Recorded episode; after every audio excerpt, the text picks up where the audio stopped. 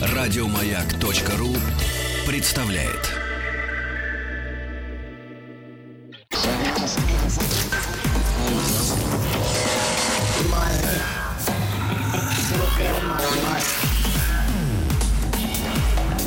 Объект 22. Мозг. Это «Объект-22», я Евгений Стаховский, и вопросы медицины по-прежнему, ну так, весьма точечно продолжают меня м, занимать. Помните, как-то, помните, как-то занимались мы здесь э, вопросами гинекологии. А, эту программу можно найти, кстати, и нашу беседу можно найти в подкастах, разумеется, и в iTunes, в том числе Подкаст называется очень просто «Мозг», и там, среди прочих тем, есть и гинекология. Но как-то мне показалось, что без э, обратной, противоположной в некотором роде стороны этой самой медали, картинка будет несколько неполной. И здесь уже Александр Говоров, врач-уролог, кандидат медицинских наук, доцент кафедры урологии Московского государственного медико-стоматологического университета. Александр, здравствуйте. Добрый вечер, Да, Евгений. спасибо, что нашли на меня время. Ну, думаю, всем понятно, что очень хочу поговорить с вами именно об э, урологии. М, Не без какого-либо повода, ну, просто интересно, что происходит и до чего докатилась наука уже к этому времени. Ну а заодно, может быть, с вашей помощью э, в историю этого процесса окунуться. Но начать мне хотелось бы, знаете, с чего? М, Вот в моем детстве, в таком совсем, совсем глубоком детстве, было понятие, ну вот был врач-уролог. Ну вот он есть уролог, и, и хорошо. Потом я как-то подрос, и выяснилось, что бывают еще и не только урологи, но еще и андрологи. А, а потом, где-то приблизительно в это же время, стал вопрос еще и нефрологии. Ну, то есть, если мы... Я к чему все это? Что если мы понимаем врача-уролога как человека, который, говоря простым языком, занимается, ну, мужскими болезнями, да, и в то же время человек, который занимается болезнями и лечением э, заболеваний мочеполовой системы, то вот здесь вопрос. Уролог, андролог и нефролог, который вроде как тоже занимается э, какой-то вот этой мочи, может быть, не очень половой, но тем не менее системой. Есть здесь какая-то ключевая все-таки разница или это приблизительные синонимы? А, ну, вы знаете, нефрология и урология все-таки это специальности разные. Нефролог это специалист, который так или иначе занимается а, консервативной терапией и который в большей степени терапевт, чем специалист-хирург. Урология как таковая все-таки это специальность хирургическая. Хирургическое. У нас у урологов действительно очень много пациентов, а, которых мы лечим консервативно. Это по, по поводу проблем мужского здоровья и расстрой сексуальной сферы. Но в целом урология это специальность хирургическая. То есть такая последняя уже инстанция. Не хочу говорить, что последняя. Конечно, есть, есть э, случаи, которые можно отнести к последней инстанции. Это в основном онкоурология. Но, э, скажем так, значительное количество пациентов в практике современного уролога – это пациенты, которые нуждаются в каких-то вмешательствах. Что касается андрологии, то, э, в принципе, выделение андрологии в отдельную специальность, оно эм, закономерно, потому что развитие медицины идет по такому пути, что а, по любой специальности, и по урологии в частности, мы, врачи-специалисты, со временем узнаем все больше и больше. И даже в пределах одной специальности, к сожалению или к счастью, невозможно знать все.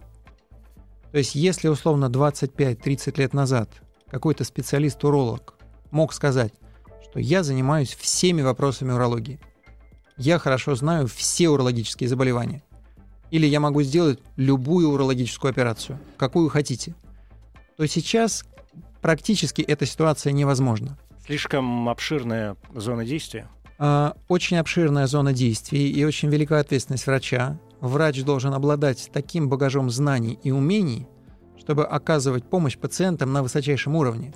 И, к сожалению, знать всю урологию от и до нельзя. Поэтому так или иначе а, выделяются урологи-андрологи, выделяются а, урологи-онкоурологи. Многие специалисты занимаются и тем, и другим, и третьим. Но, в общем, у большинства врачей есть, если хотите, какой-то конек, в котором они ну, достигли наибольшего, наибольшего успеха. И, в общем, таких клиник и таких специалистов, которые бы даже в пределах одной специальности покрывали все-все-все, в общем, их практически не осталось. И, может быть, в какой-то степени это даже хорошо. Угу. То есть я правильно понимаю, что андрология, это, вы сказали, что это хорошо, когда есть разные в медицине отделения, выделения, да, по разным специализациям. То есть андрология такой недо, недавняя специализация. Меня не обманула здесь. А, врач врач учится на уролога. Угу. И изучив урологию, как бы в самых разных ее областях, врач затем впоследствии решает, что вот ему интересно или необходимо пройти дальнейшую специализацию в андрологии. А андрология занимается... Врач, изначально врач-уролог, угу. а затем, собственно, специалист, который решил посвятить себя определенному определенному как бы лечению определенного перечня заболеваний, диагностики разных состояний, связанных вот с такой, а, ну, скажем так, а, не только консервативной частью урологии, потому что специалист-андролог, занимаясь в большей степени консервативными вопросами, он, ну, отчасти вопросами такой малой оперативной урологии тоже занимается. Малой оперативной, ну да, понятно, вы опять есть заболевания, хирургии, есть да. заболевания органов мошонки, угу. есть заболевания полового члена, ну, то есть которые, являясь, органов. опять же, являясь э, по современным классификациям андрологическими, которые требуют оперативного лечения. Да, понятно. Ну, теперь эта разница понятна. А, есть у нас, ну, вообще было бы, конечно, очень интересно понять э, какой-то исторический аспект здесь, потому что в медицине, мне кажется, это дико интересно, потому что, э, ну, это сегодня у нас есть там анестезии бесконечные, приборы, какие-то технические приспособления, да, которыми пользуются медики для того, чтобы и ставить диагноз, и уже э, лечить на основании этого диагноза, и, и препаратов масса точечных, опять же, да, там каждый против э, своего сложно представить, что происходило там в какие-то средние века. Я уж не говорю про до нашей эры. Я сейчас не спрашиваю о том, когда, например, да, урология выделилась в отдельную какую-то область и стали учиться отдельные врачи. Но наверняка ведь с давних э, времен люди понимали, ага, это у него не живот болит, не желудок, а это у него, ну там, не знаю, что-нибудь другое. Ну, конечно, изначально урологические заболевания, они лечились теми врачами, которых относили к хирургам. И если... То нужно было отрезать что-нибудь. Ну, чем всю жизнь хирурги занимались?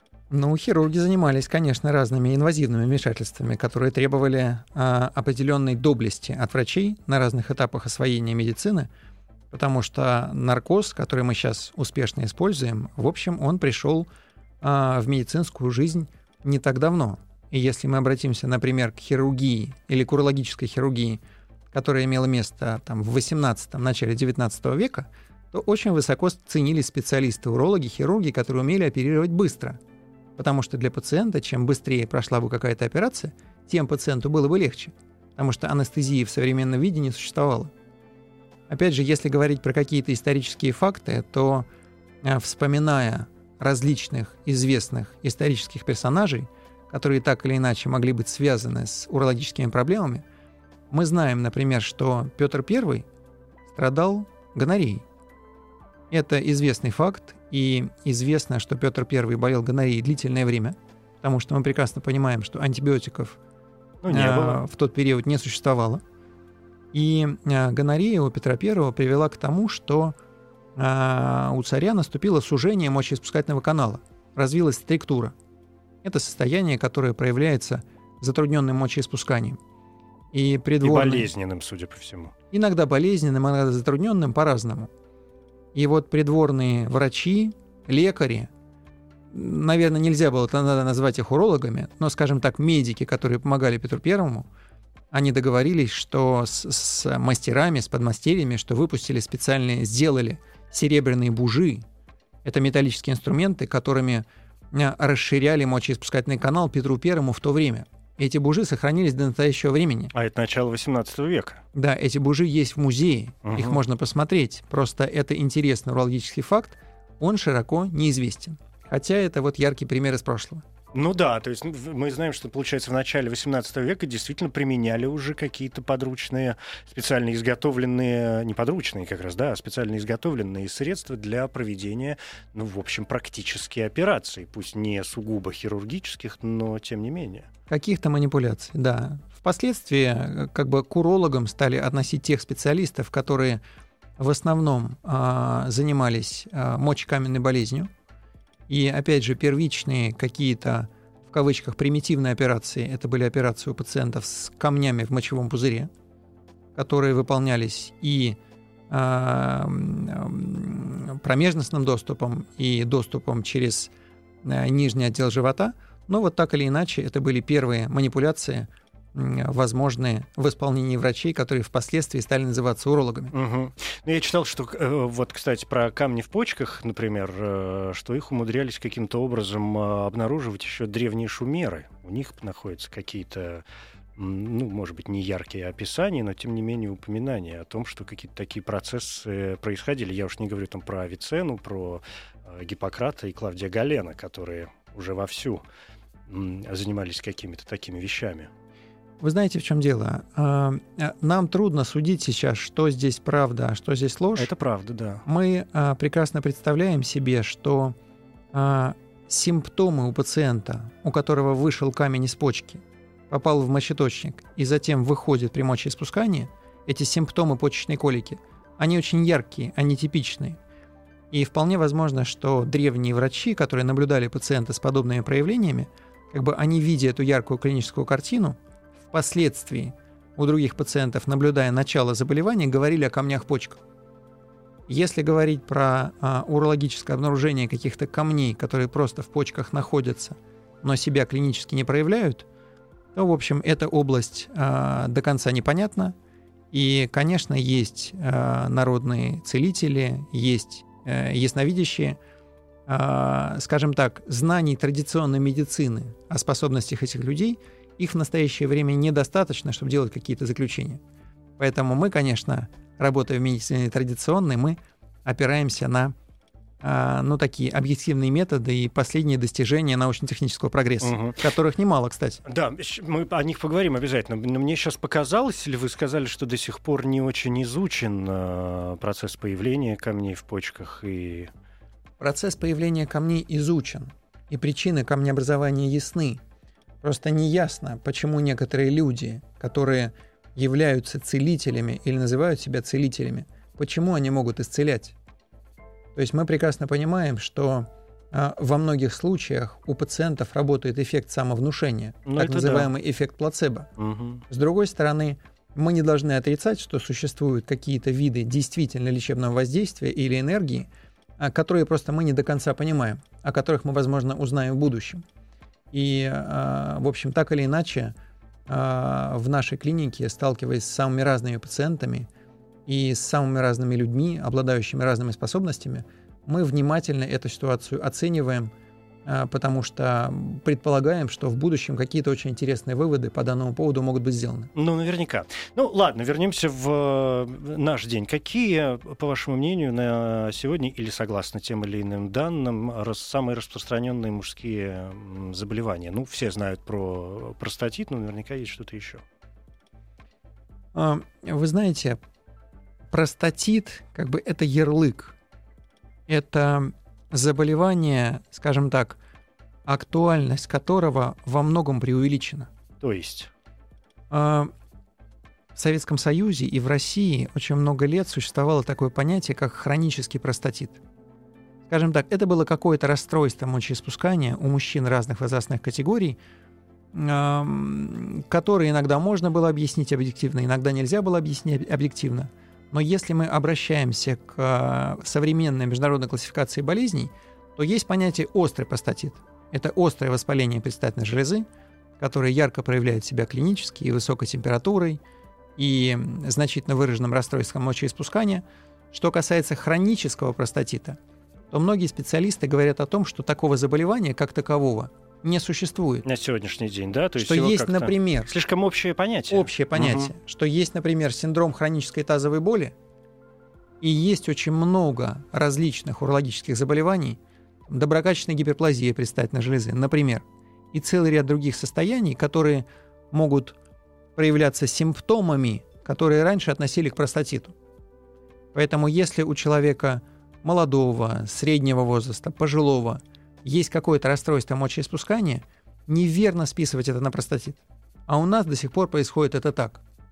И если там условно мужчина там в 50 лет там понимает, что вот появилось неприятное ощущение, там ослабла струя, он начинает там один, два, три раза ночью вставать, он с одним соседом поговорил, с другим соседом поговорил, тот встает, этот встает. Он начинает думать, что так и должно быть.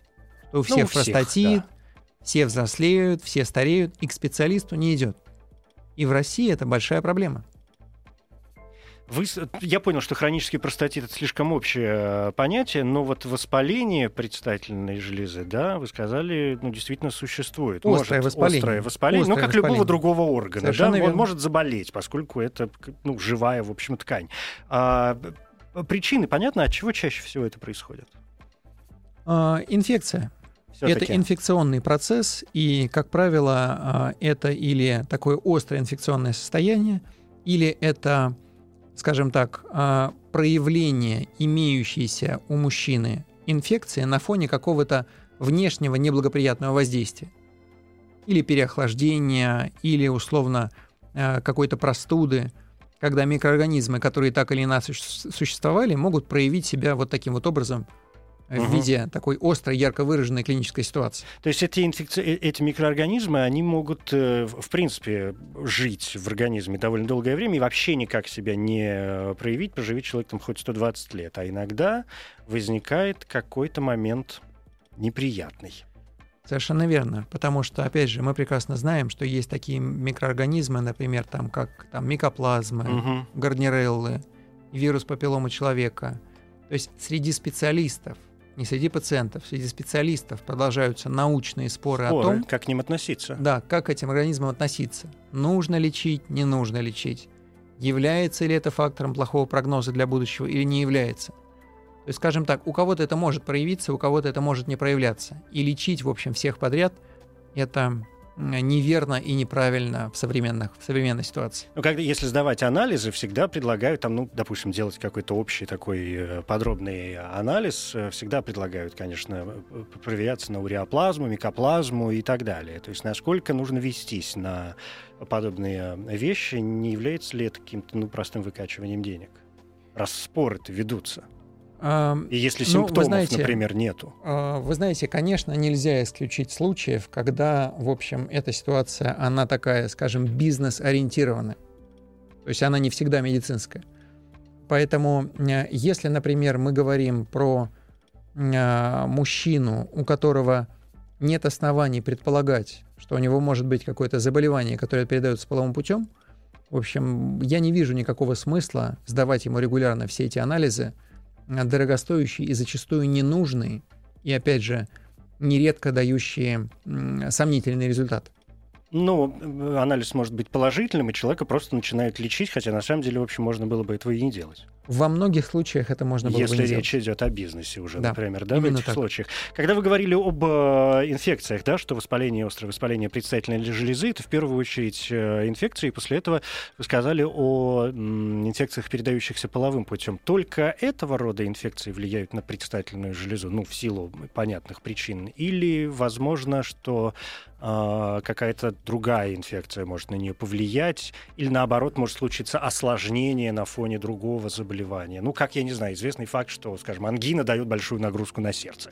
Ну вот, что-то происходит подобное в этом Может смысле? быть и так, и так. Может быть и так, и так. И по разным причинам, опять же, причиной остеопостатита могут быть различные микроорганизмы, которые существуют у человека в норме, просто в других системах. Та же, например, кишечная палочка или какой-то стрептокок, стафилокок. А, просто в, в различных ситуациях, которые способствуют перемещению этих микроорганизмов а, в те зоны, где их быть не должно, и когда их содержание, концентрация превышает а, ту, которая должна существовать в пределах физиологической нормы, на фоне неблагоприятного воздействия эта ситуация может иметь место. Поэтому простатит острый – Угу. Это не только ситуация, связанная с заболеваниями, передающимися половым путем. Mm, да, понятно. Ну и основной симптом первый это, конечно, мочеиспускание. Не вполне привычное. Ну, если мы говорим про остеопостатит, это выраженное расстройство мочеиспускания, затрудненное, болезненное, учащенное, которое при остром простатите в основном сопровождается повышением температуры. Выше, а боли? А, Боли у пациента есть. Пациенты эти это описывают как резь при мочеиспускании, Мгм. жжение в мочеиспускательном Всегда канале. и всегда или... э, При остром простатите при в остром- большинстве в случаев. большинстве случаев, понятно.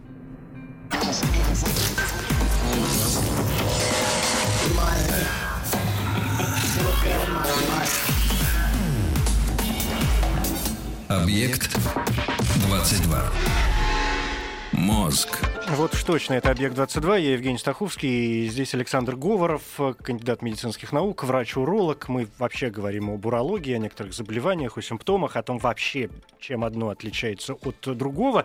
Я, э, Александр, для себя уяснил, что такое воспалить, острое воспаление э, предстательной железы, и также уяснил о том, что хронический простатит — это слишком общее понятие. То есть это означает ли это, что если, например, э, человек пошел к врачу, ну, ему сделали какие-то обследования, там все посмотрели как надо. И э, если врач в итоге пишет ему диагноз хронический простатит, это значит, что доктор просто не знает, что с этим человеком. Во многих случаях это говорит о том, что пациент не обследован до конца. И а, опять же мы понимаем, что у врача, который ведет прием в поликлинике, у него часто может не быть возможности такого пациента обследовать в течение достаточного времени и с использованием современных методов диагностики. Поэтому, конечно, учитывая вот этот вот поток, который есть, поток обращений пациентов, многим специалистам проще написать хронический простатит, а, под, под маской которого может скрываться целый пул урологических заболеваний самых разных. Ну, выписать какие-нибудь таблеточки, физиотерапию и вперед. В том числе, Да. Том числе. Да. Я э, вычитал как-то такую интересную цифру, которая меня, честно вам скажу, несколько удивила о том, что порядка двух третий, чуть ли не до 80% урологических заболеваний у мужчин э, протекают без, э, ну, в общем, бе- без, без, без жалоб, вот так, наверное, правильнее будет сказать, без каких-либо проявлений. То есть человек, действительно, у него может э, зарождаться какой-то либо воспалительный процесс, либо ну, там какие-то ин- инфекции в то же время, а он и в ус не дует. Понятия не имеет о том, что что-то не так. А, Евгений, то, о чем вы говорите, действительно так, но это в основном относится к онкоурологии. М. Потому что если мы говорим, например, про рак простаты, про рак почки, в подавляющем большинстве случаев в начальных стадиях эти заболевания никак не проявляют себя клинически. И если пациент не проходит регулярное обследование, ту самую, если хотите, пресловутую диспансеризацию, Раз в год? не сдает анализ крови на ПСА, на простат-специфический антиген, не делает там раз в год условно ультразвуковое исследование мочевой системы. Просто так, для того, чтобы провериться, каким бы смешным это слово ни казалось. Мгм. Тогда, в общем, а, у пациента появляются какие-то симптомы, которые потом заставляют его обратиться к врачу. И это ситуация, когда часто помочь пациенту бывает очень-очень трудно. То есть а, раз в год, например, сделать, ну, в общем, элементарное УЗИ просто, да, которое, в общем, не так и дорого стоит мочеполовой системы, этого уже, в принципе, э, должно быть достаточно для того, чтобы выявить, ну, какие-то серьезные некоторые, заболевания. да? некоторые урологические заболевания. Опять же, если мы говорим про ультразвук, то за это исследование не всегда нужно платить. Во Ну, многих в клинике, случаях, да, можно во многих по полису. случаях его Мгм. можно получить по страховому медицинскому полису, который работал и работает. Да, я больше вам скажу. А, Кафедра урологии а, Московского государственного медико-стоматологического университета находится на базе городской клинической больницы номер 50 города Москвы. И а, мы гордимся тем, что обладаем наибольшим опытом в России по выполнению роботассистированной радикальной простатоктомии. Что это? Как это? Что это такое? Это минимально инвазивное высокотехнологичное вмешательство у больных раком предстательной железы, когда простата удаляется не через разрез, как мы это делали много-много лет, мы урологи, Мгм. а через проколы.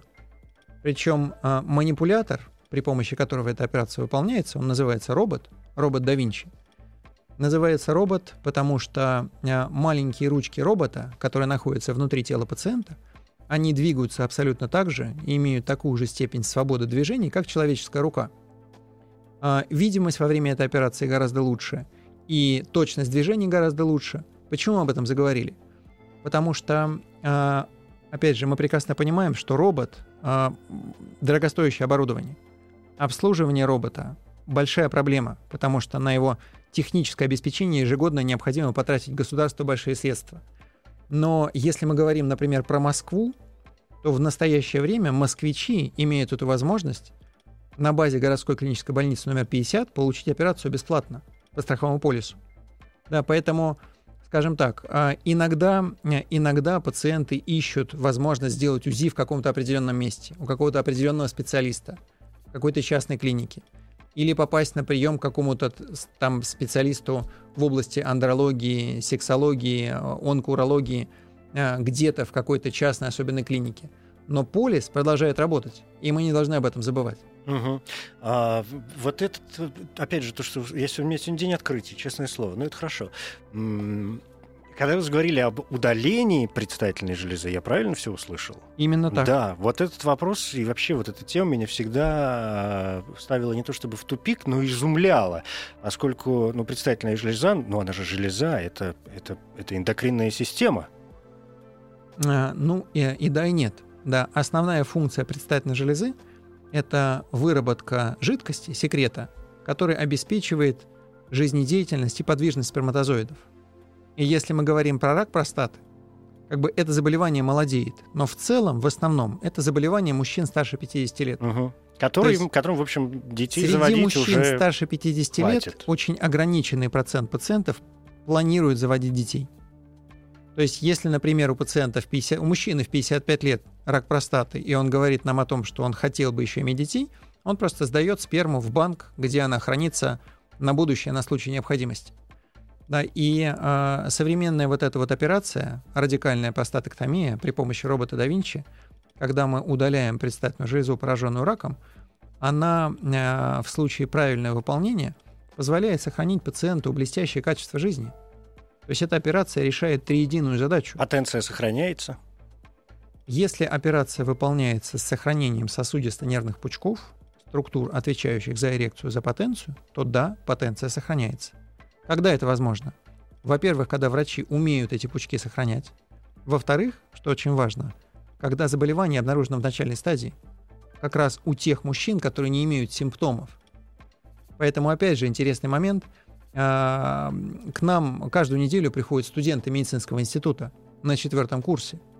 И студенты приходят к нам, мы читаем им лекцию по онкурологии и спрашиваем, скажите, пожалуйста, кто из вас до прихода на кафедру урологии знал о том, что существует анализ крови на простат специфический антиген? Анализ крови на ПСА. Ответ был Поднимается одна, две, три руки, при том, что в зале сидит 30, 40, 50 человек. И это мы говорим про аудиторию врачей. Если мы осмеливаемся задать следующий вопрос, скажите, пожалуйста, а кто знает, что его папа или дедушка сдал анализ крови на ПСА? Как правило, одна рука или ни одной руки. То есть, к сожалению, вот эта вот грамотность э, населения, я уже не говорю про студентов медицинских институтов, она, к сожалению, оставляет желать лучшего. Поэтому задача наша, как урологов, как специалистов, которые, не побоюсь этого слова, стоят на страже мужского здоровья – конечно, заниматься в том числе и каким-то образованием населения для того, чтобы а, вот эта вот ситуация с возможностью оказания качественной медицинской помощи на ранних стадиях разных заболеваний, например, онкологических, она была лучше. Раз уж вы заговорили о студентах, вот здесь, как мне кажется, важный э, вопрос. Есть какие-то, ну, опять же, да, мы все знаем, что всевозможные проблемы у людей начинаются, как правило, с возрастом. И, ну, верхние рамки, наверное, здесь их не существует. А есть ли какие-то нижние рамки, когда, в принципе, можно начинать думать о том, что, ну, вот пора бы что-нибудь, наверное, проверить? Это связано, я не знаю, с процессом полового созревания каким-то образом, да, коль уж мы говорим там о простате, сперматозоидах и так далее. Вы знаете, ну, а, такая простейшая проверка, условно урологическая, она должна начинаться еще в детстве. И проводят ее, как правило, родители. Да, что делают родители? Родители, у которых есть маленький мальчик, они при осмотре мальчика убеждаются в том, например, что у мальчика оба яичка находятся в мошонке что одно яичко куда-то не смещается в паховый канал и что оно на месте. Родители убеждаются в том, что у мальчика можно обнажить головку полового члена, что у него открывается крайняя плоть, потому что, опять же, это ситуация, которая должна быть в детском возрасте ясна и решена. Чтобы, не, чтобы это подозрение на фимоз, в смысле, да? Ну, чтобы, чтобы не было фимоза, потому что, в общем, это простая манипуляция в детском возрасте, она, если она не сделана своевременно, то она может очень много проблем мужчине доставить в будущем, потом вплоть до развития какого-то ну, онкологического заболевания через много-много лет. Да, потом, в общем, а, наступает период в жизни мужчины, когда мужчины обращаются к урологу редко. Ну, мы говорим про молодых мужчин. Боятся все. А, Девочки не любят гинекологов, боятся. мальчики не любят урологов. Может ну, быть, это боятся. Закон. Но большинству молодых мужчин это обращение к урологу не нужно. В основном обращения к урологу начинаются где-то после 40 лет. Да, а бояться вы совершенно правильно сказали. Почему? Потому что если простому человеку сказать там пойти к урологу, да, человек думает, что, во-первых, это страшно, во-вторых, что это больно. Ну и, наверное, думает правильно, потому что во многих случаях так и было много-много лет, но сейчас ситуация не изменилась. Идти к урологу не страшно, потому что, в общем, уролог это специалист, которого бояться не нужно, который может принести гораздо больше пользы мужчине, чем доставить каких-то страшных неприятных моментов. Ну и если мы говорим про боль, то, в общем, а, конечно, тоже эта ситуация изменилась, и, а, и простой осмотр уролога, и какие-то урологические обследования, они пациентам приносят гораздо меньше дискомфорта, чем это было там 10, 15, 20 лет назад, о чем пациенты могут слышать от своих каких-то, например, старших родственников. Ну да, один соскоп из уретры, и все, и люди в обмороке. Ну, соскоп из уретры, опять же, если он правильно сделан, он доставляет пациенту минимальное неприятное ощущение. И пациент не должен, извините, пожалуйста, подпрыгивать до потолка, если ему мазок из мочеиспускательного канала берется. Есть какие-то в этом смысле, ну так немножко сменю тему, а, наследственные заболевания? А, а, есть наследственные заболевания. Считается, что в принципе мочекаменная болезнь, обусловленная нарушением обмена веществ, в частности солей в организме, она имеет наследственную предрасположенность. И уж коль скоро мы упомянули тему рака предстательной железы, то известно, что если, например, у отца был рак простаты, у деда был рак простаты, то вероятность иметь это заболевание по достижении определенного возраста, она у человека также выше, чем если в семье этого заболевания не было. Ну и опять же, многие думают, что э, аденома или доброкачественная гиперплазия простаты является тоже Одно наследственным тоже, заболеванием. Да? Аденома – это синоним доброкачественной гиперплазии. Угу. Просто одно более простое и привычное – многим людям название, другое ну, более сложное, аденома, да, да медицинское название. А, просто увеличение предстательной железы с возрастом, оно встречается, ну не хочу сказать, что у всех, но у подавляющего большинства мужчин. Просто у кого-то это увеличение простаты в объеме приводит к расстройству мочеиспускания, а у кого-то не приводит. Поэтому многие мужчины думают, что вот у отца была аденома, у деда была аденома, что это наследственное заболевание. На самом деле это просто а, состояние, связанное со старением мужского организма, которое встречается в большинстве случаев. Она также влияет на сексуальное поведение, да, на сексуальные возможности? А, не в такой степени. Не в такой степени.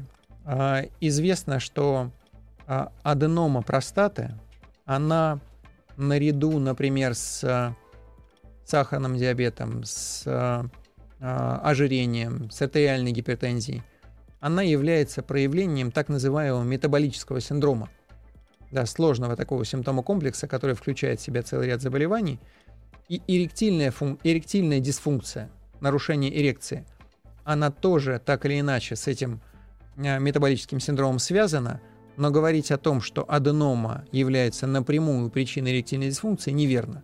В общем, это два заболевания, которые в чем-то имеют а, схожие а, этапы развития, но в, в целом это заболевания разные. Помимо ну, вот таких наследственных некоторых факторов, которые периодически работают, есть какие-то ключевые, как бы это правильно сказать, ну не группы риска, а какое-то человеческое поведение, которое ведет к развитию тех или иных заболеваний? Ну, если мы говорим про урологию... Ну, помимо то, инфекций, да, Да, помимо сказали. инфекций, конечно, курение это важнейший фактор риска целого ряда развития урологических заболеваний, в основном онкоурологических заболеваний.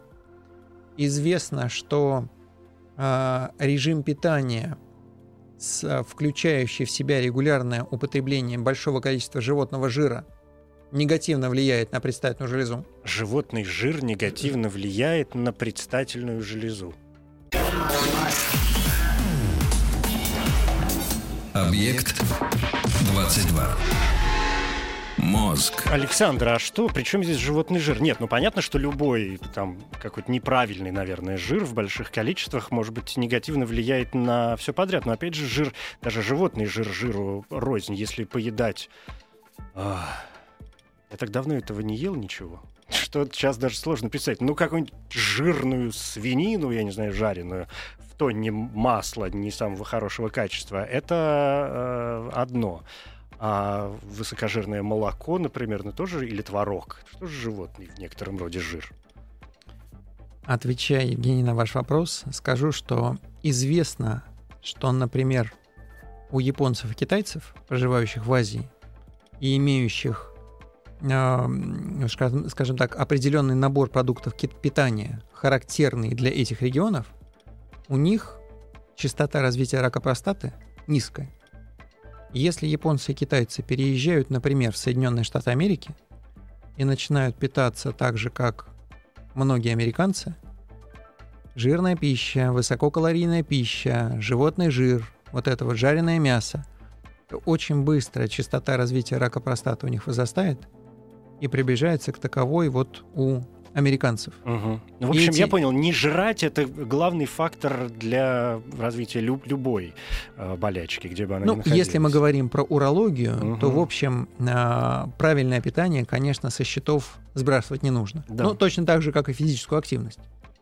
То есть сидячая вот... А вот, кстати, вечная же вот это, это миф или нет, что сидячая, например, работа или э, вообще любое положение, если человек не очень много двигается, это в том числе влияет и на если Или мы вот говорим, велосипед. Да, если мы говорим про мужское здоровье как таковое, то, конечно, сидячий образ жизни это большая проблема.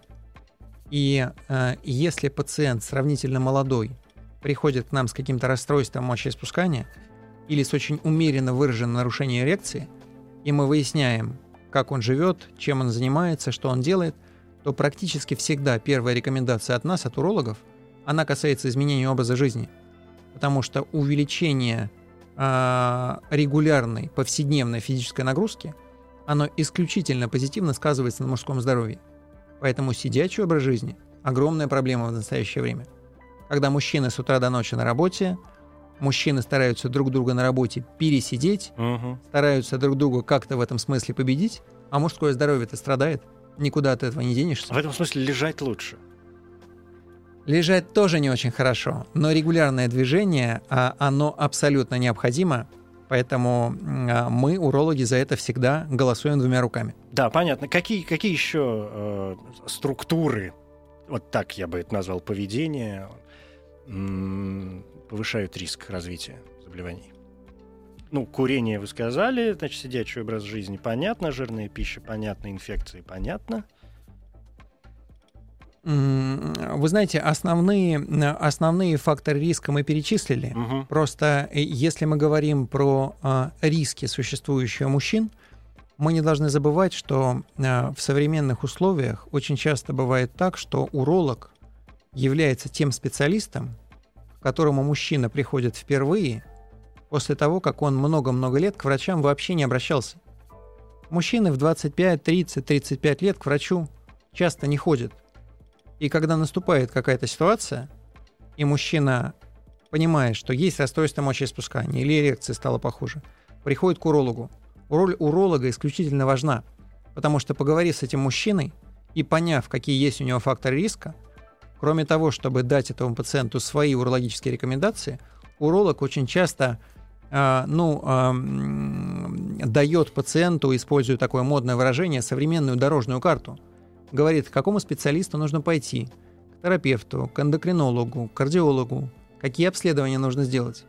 Поэтому роль уролога здесь совершенно особая. И мне очень приятно, что вы уролога сегодня пригласили на такую передачу. Ну, а мне-то как, Александр, вы себе даже представить не можете. Ну, вот смотрите, в этом же есть, э, с одной стороны, странный, с другой стороны, вполне понятный э, момент. Ведь действительно, ну, мне кажется, каждый может даже по своим знакомым э, как-то обращать на это внимание, да, и, и, и, говорить такие вещи. Ну, то есть у девочек, у женщин вообще как-то принято ходить к гинекологу, ну, более-менее постоянно. В женскую консультацию. Да, постоянно что-то, куда-то, проверки там и, и так далее, и так далее. А Муж, мужской консультации мужики, нет. Да, не мужской ходят консультации к, нет. К, к, никуда. А более того, если возникают проблемы, а потому что мочеполовая, и даже не моча, а в первую очередь половая система, это, я не знаю, у подавляющего большинства мужчин какое-то больное место, в кавычках скажем, то все же еще стесняются, как сумасшедшие. Потому что все свое здоровье мужчины ассоциируют исключительно с, со здоровьем, э, ну, так сказать, с возможностью вот все пойти, где у меня тут все. Давайте. Вы абсолютно Заходите правы. По, абсолютно по, правы. по одному. Да, вы правы, Евгений. У нас считается, что урологическое заболевание какое-либо это все это крест, стыдно. это смерть. Это стыдно. Да. Это стыдно, поэтому если у какого-то нашего российского известного человека есть урологическое заболевание, то наш известный человек предпринимает все усилия для того, чтобы эту ситуацию от людей, окружающих его, по возможности да. скрыть. Всем чем угодно может болеть, главное, чтобы не там. Именно так. И если говорить про ситуацию с мужскими консультациями, то опять же мне приятно отметить, что в консультативном центре 50-й больницы существует кабинет ранней диагностики заболеваний предстательной железы, куда опять же пациенты много-много лет обращались для а, обследования, посвященного, посвященного наличию каких-то заболеваний органов мочеполовой системы.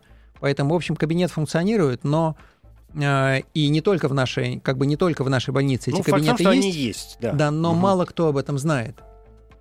То есть э, э, информирование населения о современных возможностях обследования, о том, куда можно пойти, где можно обследоваться, как, когда и каким образом к кому обратиться, ну, конечно, это, Но это вопрос сложная. общей культуры, да, вопрос общей, общей культуры, культуры и воспитания, безусловно, потому что родители стесняются говорить с детьми о, там, не знаю, о сексе, э, тем более мамы, например, с сыновьями. С девочками там они еще как, тоже мальчики, отцы, в смысле, со своими детьми, но тоже главное, чтобы все давай, девчонки там и так далее. А о том, какие проблемы могут возникать, тоже редкий случай. Э, я не знаю, у меня, наверное, последний, у нас остается буквально минута, наверное, последний вопрос. Не знаю, насколько он будет неожиданным, и, не знаю, насколько он по адресу, но э, тем не менее. Александр, скажите мне, пожалуйста, как вы относитесь к обрезанию? Или, как предлагают нам говорить э, словари ударений, к обрезанию?